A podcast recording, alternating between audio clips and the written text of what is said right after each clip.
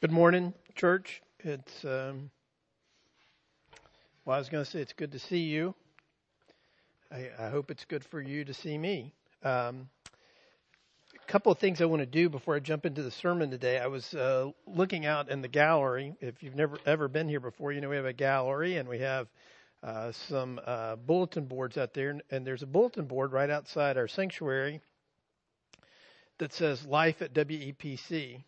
Which usually has, you know, events and stuff like that coming up on it. Guess what? There's nothing on it. it's empty. No surprise there. Um, but that doesn't tell the whole story. Um, a couple of things uh, to make you aware of. Uh, you you know you, it, it may be hard to have a sense that the life of the church is living, breathing, that things are happening. Uh, just a couple of things to keep you aware of. Uh, we served 18 families last Sunday after this service through our food pantry. I think that was a record. Thank you for your generosity to the food pantry. Um, we launched an initiative this week where leaders in the church are making attempt, an attempt to call everybody, make some sort of contact with everybody who's a worshiper or a attender here who we know is not involved in any kind of small group or some kind of regular commu- community so that we can check on people, pray for people. We've heard all sorts of stories this week about people getting COVID 19 test results back and all sorts of things like that. So that that's uh, that's happening. Uh, the other thing, uh, just to to keep you aware of too, that uh, um, the ministry of our deacons, our mercy ministry to folks who are in need because they've lost jobs and that sort of stuff, is ongoing as well. And so uh, there is much, uh, much that that is happening, even though it may feel like not much is happening. However, having said all that, I have felt the need to say to you guys for the last uh, couple of weeks and have not had the courage to say it is that I miss you. So I'll leave it at that. And uh, hopefully I can pray and then we'll uh, get on with what you're tuning in for today. So not to see a blubbering mess up here on the stage, right? So let me uh, let me pray and uh, we'll uh, jump in on what Ezra has for us this morning. Lord, we thank you today for uh, loving us, and we thank you that uh, in such a strange time, uh, the gospel remains true, the Holy Spirit remains active, and uh, the church, Lord, is at work. Jesus, you said that the gates of hell would not prevail against your church. And so I pray uh, today as we re- we think about uh, that fact and we think about how the church lives in the time of uh, disruption and difficulty uh, that we would uh, we take that to heart um, and that we would experience in the midst of that uh, joy in the midst of our lament that we would experience courage in the midst of our fear uh, that we would experience hope in our temptation to despair. Uh, and Lord, I pray too that you would teach us uh, that uh, the distraction of uh, disruption would not keep us from the good discipline and the good work of repenting of our sins. Uh, because though we may be suffering and though we may be struggling, Lord, we still need a Savior and we still need our sin to be atoned for and we still need to confess and to repent and to turn to you. And so I pray by your Spirit uh, that you would help us uh, in that good work. Uh, Lord, I pray today as we look at your servant Ezra and as his friend Shechaniah, uh, that you would uh, bless our time in your word this morning. We ask this in the name of the Father, Son, and Holy Spirit. Amen. So Ezra 10 verses 1 through 17, uh, text is right there on the screen. Last week, Ezra discovered that there were all these mixed marriages among the uh, leaders there in Jerusalem that uh, Levites and priests were married not across racial lines so much, but as across spiritual lines. And uh, he was undone by that, overwhelmed by that. And so we're going to look in, look at today. He he prayed that great prayer of confession, and now we're going to see some of the fruit of that prayer uh, being worked out uh, in Ezra 10 verses 1 through 17. Let me read that to you. This is God's word, and we should hear it and respond to it as such this morning. While Ezra prayed and made confession, weeping and casting himself down before the house of God, a very great assembly of men, women, and children gathered to him out of Israel, for the people wept bitterly. And Shechaniah, the son of Jehiel, of the sons of Elam, addressed Ezra. We have broken faith with our God and have married foreign women from the peoples of this land, but even now there is hope for Israel in spite of this. Therefore, let us make a covenant with our God to put away all these wives and their children, according to the counsel of my Lord and of those who tremble at the commandment of our God, and let it be done according to the law. Arise, for it is your task, and we are with you. be strong and do it. Then Ezra arose and made the leading priests and Levites and all Israel take an oath that they would do as had been said. So they took the oath. Then Ezra withdrew from the house of God and went to the chamber of Jehohanan, the son of Eliashib, where he spent the night, neither eating bread nor drinking water, for he was mourning over the faithlessness of the exiles. And a proclamation was made throughout Judah and Jerusalem to all the returned exiles that they should assemble at Jerusalem, and that if anyone did not come within three days by order of the officials and the elders, all his property should be forfeited, and he himself banned from the congregation of the exiles. Then all the men of Judah and Benjamin assembled at Jerusalem within the three days. It was the ninth month on the 20th day of the month. This is like mid December. Uh, so it's, uh, you know, uh, not great weather, right? And all the people uh, sat in the open square before the house of God, trembling because of this matter and because of the heavy rain. so, uh, yeah, they're, uh, what a, what a, what a great picture. They're, they've come to repent, in the cold and in the rain, and they're all standing outside. So, uh, uh, what, what a great, what a great picture. And Ezra the priest stood up and said to them, you have broken faith and married foreign women and so increased the guilt of Israel. Now then make confession to the Lord, the God of your fathers, and do his will. Separate yourselves from the peoples of the land and from the foreign wives. Then all the assembly answered with a loud voice, It is so, we must do as you have said. But the people are many, and it is a time of heavy rain. we cannot stand in the open. Uh, nor is this a task for one day or for two, for we have greatly transgressed in this matter. Let our officials stand for the whole assembly. Let all in our cities have taken foreign wives come at the appointed times, and with them the elders and judges of every city, until the fierce wrath of our God over this matter is turned away from us. Uh, and you know this is a, a, congregational meeting because verse 15 says, Only Jonathan the son of Asahel and Jahaz, Jahaziah the son of Tikvah opposed this, and Meshullam and uh, Shabbathiah, the Levite, supported them. So even in the midst of a congregational meeting about confession, there were dissenters. So, uh, which kind of rings true to me in this. So, then the returned exiles did so. Ezra the priest selected men, heads of the fathers' houses, according to their fathers' houses, each of them designated by name. On the first day of the tenth month, they sat down to examine the matter, and by the first day of the first month, they had come to the end of all the men who had married foreign women.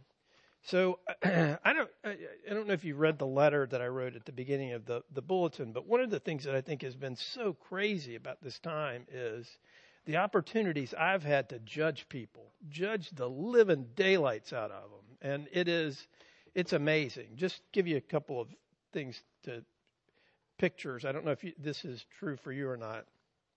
Uh, I'm the designated grocery buyer at our at our house during the uh, um, thing, whatever we call this, uh, the stay in place or whatever. And so I go to the grocery store, put my mask on, I go in the grocery store, and I do my thing. Um, and I've run into some of you at the grocery store. That's been awesome. Um, but one of the things that uh, the other other day I was in the grocery store and I was going by this one case and I was looking and they had sushi in the case. I know this is frou frou, but I looked at the sushi and I thought, man, I haven't had sushi in so long. I would love to eat that for lunch. And then I looked at the guy behind the counter and everybody that's working back there on the sushi, you know, raw fish, pretty manual, got to touch it a lot. Uh, everybody's got a mask except one guy. And he's the guy that's cutting it up right there in front of me. He doesn't have a mask. So I judged him. I didn't buy sushi. Uh, and uh, I'm I'm known at this grocery store. Weirdly, don't want to get into that, but I'm known there. And I said to the manager, I was going to buy your sushi, except that guy doesn't have a mask on. so uh, I'm really known in that grocery store now. So uh, so I judged him. I judge all the other people in the grocery store who don't have masks on. A guy coughed on me two weeks ago, two weeks ago, uh, with his kids. He didn't have a mask on. And it was everything I could do not to sin with my lips uh, in, in the middle of the grocery store. Uh, there are people in our neighborhood who are not practicing social distancing. They're just not. And sometimes I vacillate. On the one hand, the libertarian part of me really thinks that's awesome. And then the scaredy cat part of me thinks it's terrible. And then there's my favorite, a dear, dear friend in, in the neighborhood, someone we've known a long time. She's out trying to walk, and when she sees you coming at about 20 yards off, she pulls her mask, she holds it in her hand and holds it over her face until she walks by you, and then she takes it down. It's awesome. I love that one. Um, I watch TV and I watch what's happening on the news and I get mad at people who are crazily protesting. And then I get mad at the people who are commenting about them because they're in their uh, million dollar apartments in New York City with a job, critiquing the crazy people out on the Capitol steps that don't have a job. Everybody's judging everybody, right? Uh, let me just say at the outset, uh, I think you should take precautions in this. But I also know, uh, familiar verse of, of, of, the scriptures in the midst of a time like this, neither circumcision nor uncircumcision matters. What counts is faith expressing itself through love. Whether you wash your hands or don't wash your hands, whether you wear a mask or don't wear a mask, what counts is faith expressing itself through love. That's still true in the time of, of COVID 19. And so, what we have in today's text is an opportunity for the people of God to come together uh, and to look at their corporate sin. But what's even more profound about this is is the way this works and and and the the people that are uh, uh, that are engaged with this. I hope you can bear with me in this because this this this this text has a lot to teach us about how we judge one another uh, and how it would, would be better before we judge somebody else to judge ourselves. Now I know that that's an unpopular thing, right? Uh, you don't want to judge yourself. Um, but the fact of the matter is, uh, maybe maybe maybe we shouldn't judge ourselves, but maybe we should certainly let God judge us so that we would flee more quickly to his provision for us uh, in in that judgment. So what do we do with sin and certainly what do we do with the sin of others? Well, as we see here, Ezra becomes aware that there's this uh, uh, mixed marriage thing going on. He is overwhelmed by that. He tears his clothes. He pulls his hair. He he prays. He goes. He fasts. He he weeps very loudly, and uh, he recognizes that that the people uh, are following down the same track that their ancestors did, that led to their trouble and their uh, deportation in in the first place. And so there's a couple of things that we need to draw out about the passage before we make some uh, application. Because it's this basically what you see in this text is Ezra becomes aware that people have these mixed marriages and he recognizes that what they're going to have to do is that they're going to have to end these marriages. Now, uh, let me be clear about this. how can the Bible be so anti-divorce, which I think the general gist of the scriptures, right, is that uh, God doesn't think very highly of divorce. There's certain caveats about that and all of that. I don't want to get into that now. I just want to deal with what what's happening in this text. How can how can the general uh, drift of the scriptures be anti-divorce, and yet here seem to prescribe it? Right. Well, there's a there's a couple reasons. Uh, one is uh, a spiritual, uh, a, a, an overarching spiritual uh, reason, and the other is just the actual words that are being used here to to describe what's going on.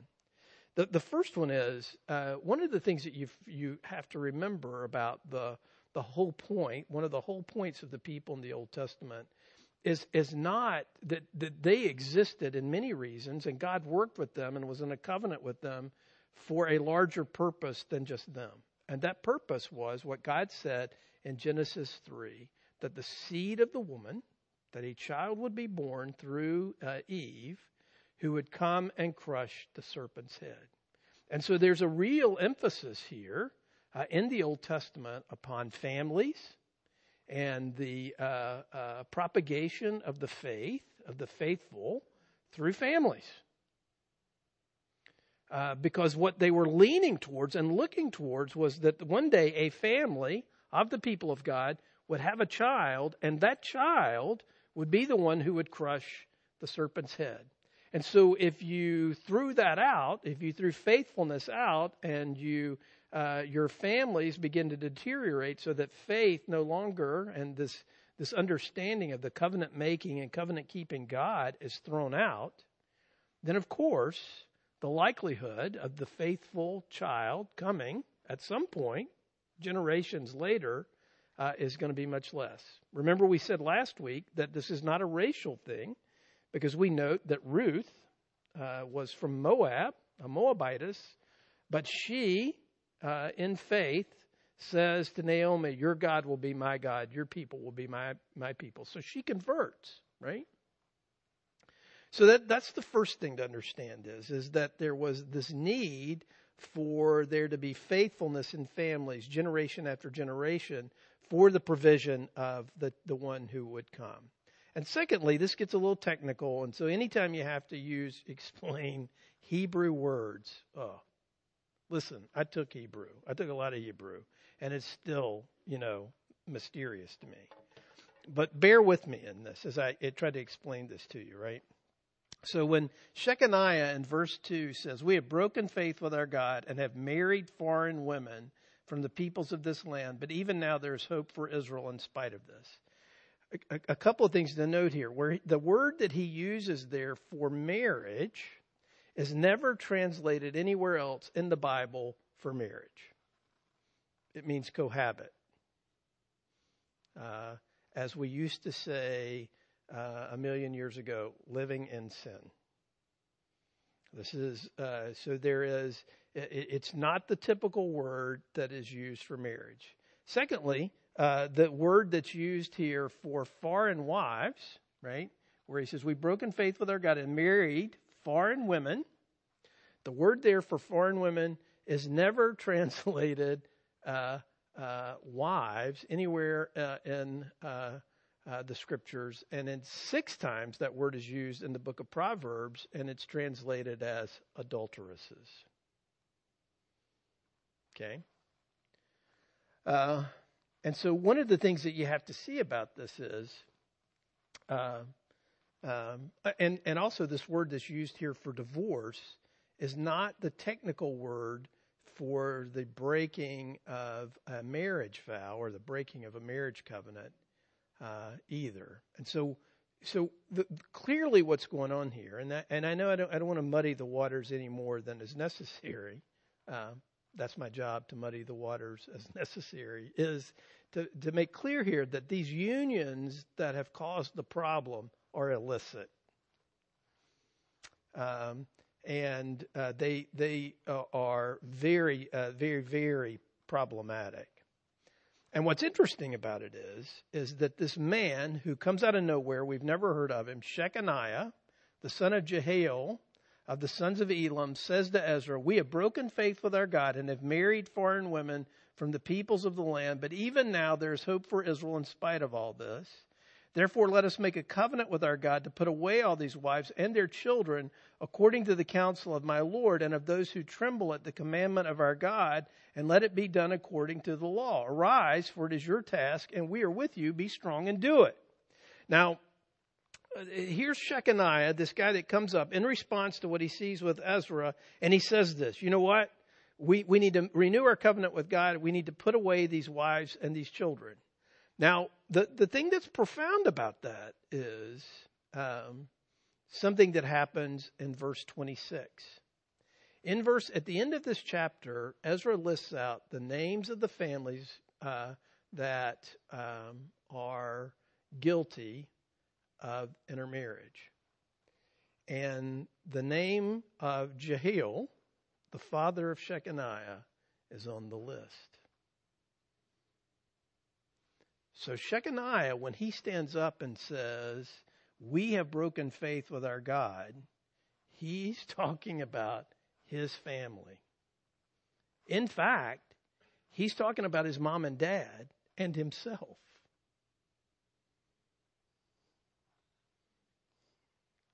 I mean, this, this is, this is the thing that is, is so profound about this is, is that he's not standing here judging everybody else and saying, yeah, you know what? All these other families out here, they need to be busted up. They need to they need to repent. They need to get to turn this around. He looks at himself and he is struck by the word of God, struck by the goodness of God because he says there's still hope. But he's also willing to turn the spotlight of God's correction upon himself and his own family. And I think that's what makes this such a powerful thing for people is, and, and for us, is to see that, uh, and this, and what makes him such a great leader in, in many ways is he hears the word of God, he is convicted by the word of God, and come what may, he is going to see to it that uh, he repents, that he owns his sin, that he confesses it, and that he is willing to turn the spotlight, turn the exposure upon himself and his own family. Uh, that that's a that is a a a, a pretty uh, profound thing for us to think about, right? And I think it's an interesting thing when we think about the issue of judging, right? Uh, because we almost never begin our rants of judging about, you know what I've done? and you know what I did? and you know what, I, how I've said about this, and, and I need to repent about that, rather than beginning with, look at those people out there. Look at what they're doing.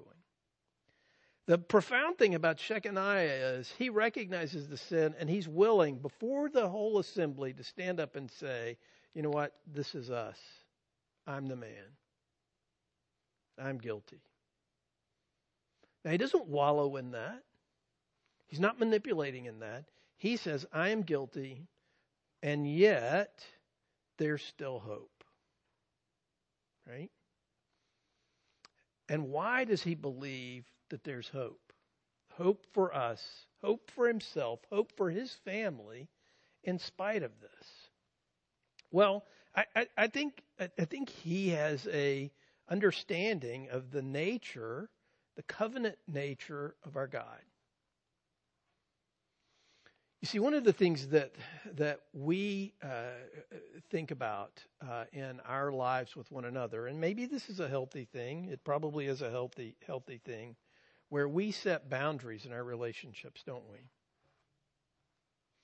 Um, and uh, we think about what's toxic, what makes some relationships bad, and, and, and we, you know, we avoid certain kinds of people. And I, I understand that there are plenty of cases where that might absolutely be necessary.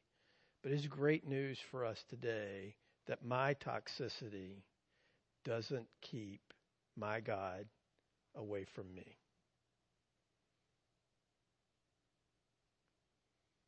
My judging, my blindness, uh, my coldness, my hardness, my rank disobedience, frankly, does not place me in a hopeless position.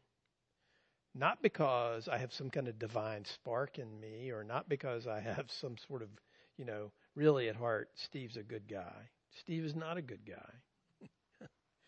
But at, at, at, at heart, I have a good God who has tied himself to me, who has made a covenant with me in blood to see me through to the end. Uh, and that uh, because of his goodness and because of his grace, as we read earlier today, for, as, as Becca read from, from Romans, right? That it's not knowing that the kindness, God's kindness, is meant to lead us to repentance. Titus writes that it is uh, the kindness of God, the grace of God, that teaches us to say no to sin. It teaches us to say no to sin by first of all showing us our sin and giving us an opportunity to turn from it rather than focusing all our attention and energy upon other people's sin and correcting their sin. Now there's a place for going to get the uh, speck out of your brother's eye. But before we do that, as we do that, we need to say, you know, I am a sinner. I have broken faith with my God.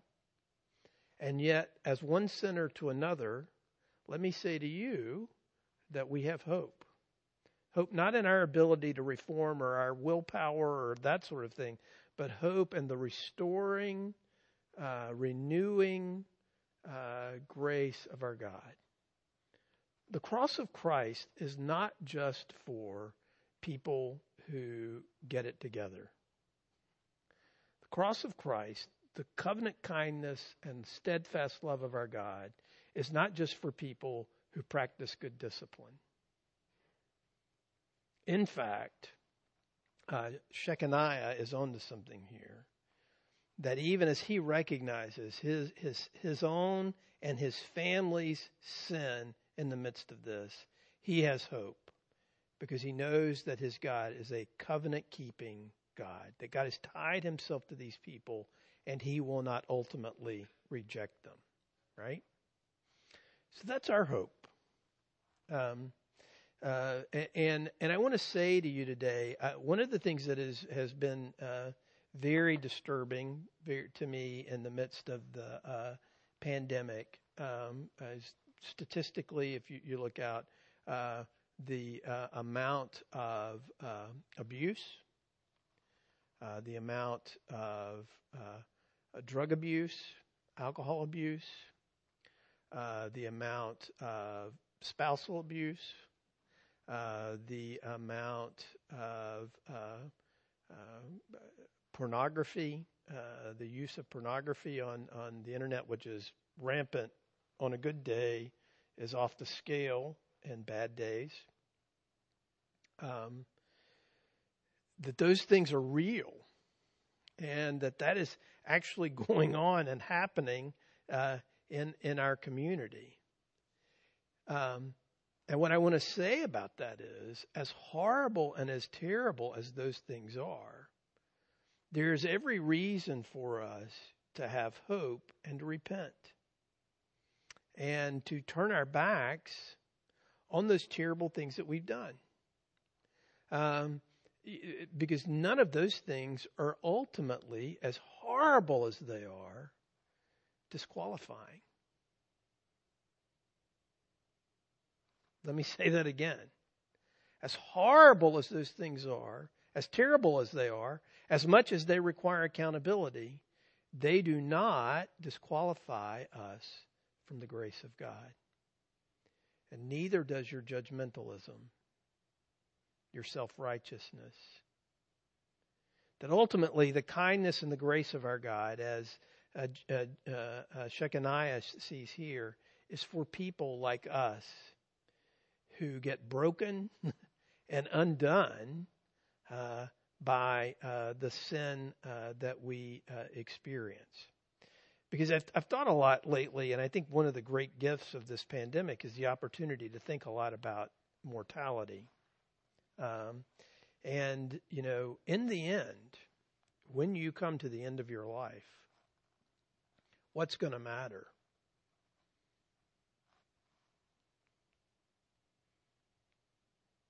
I got uh, to sing uh, this week uh, in Christ Alone uh, over the bed of uh, a dear friend who's who's dying.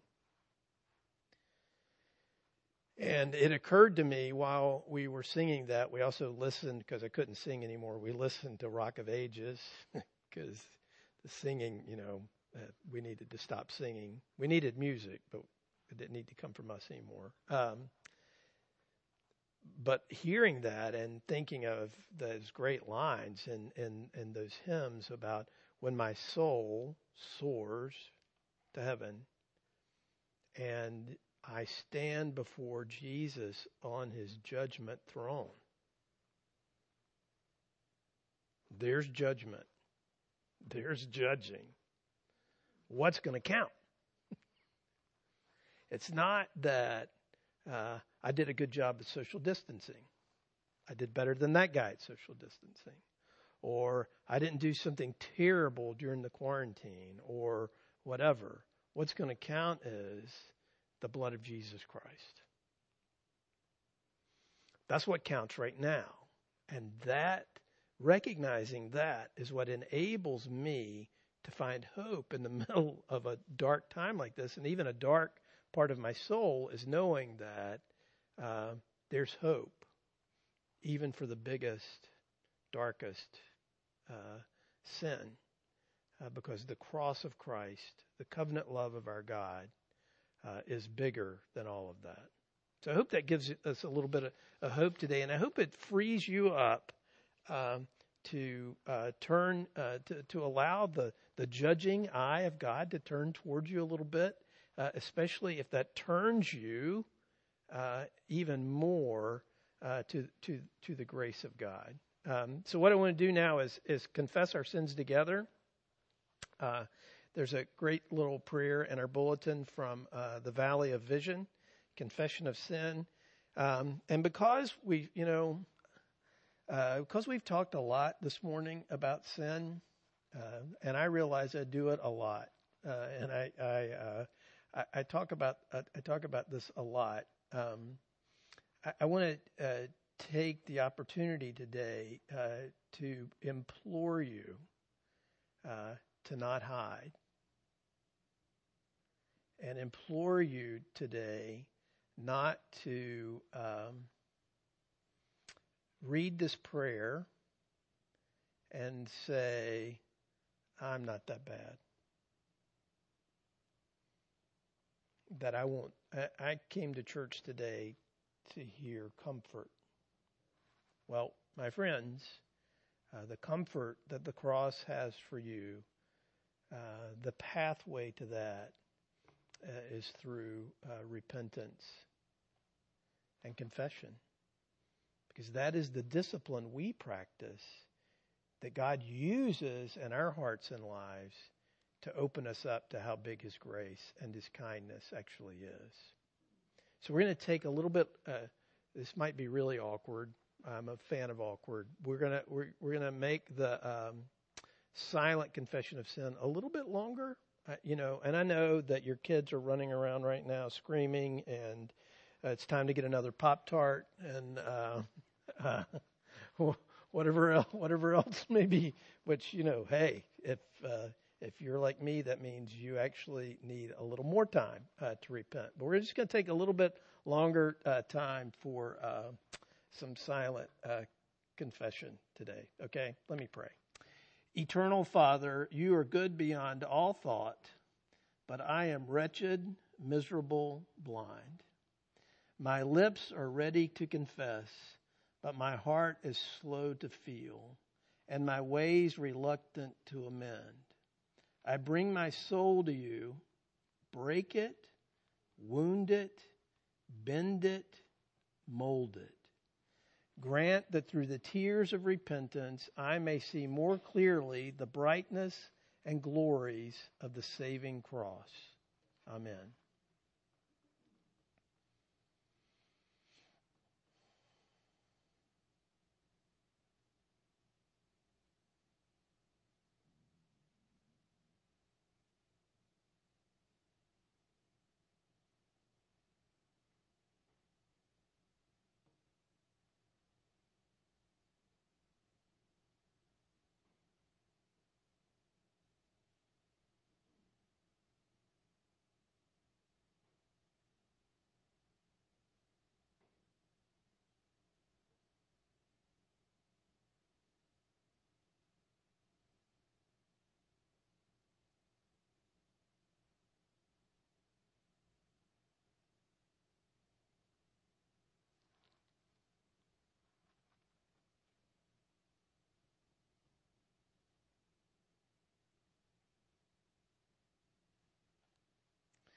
Believer, hear these words of encouragement.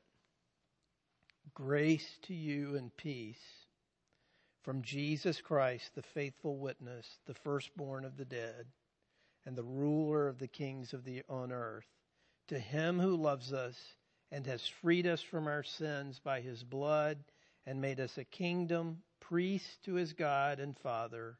To him be glory and dominion forever and ever. Amen.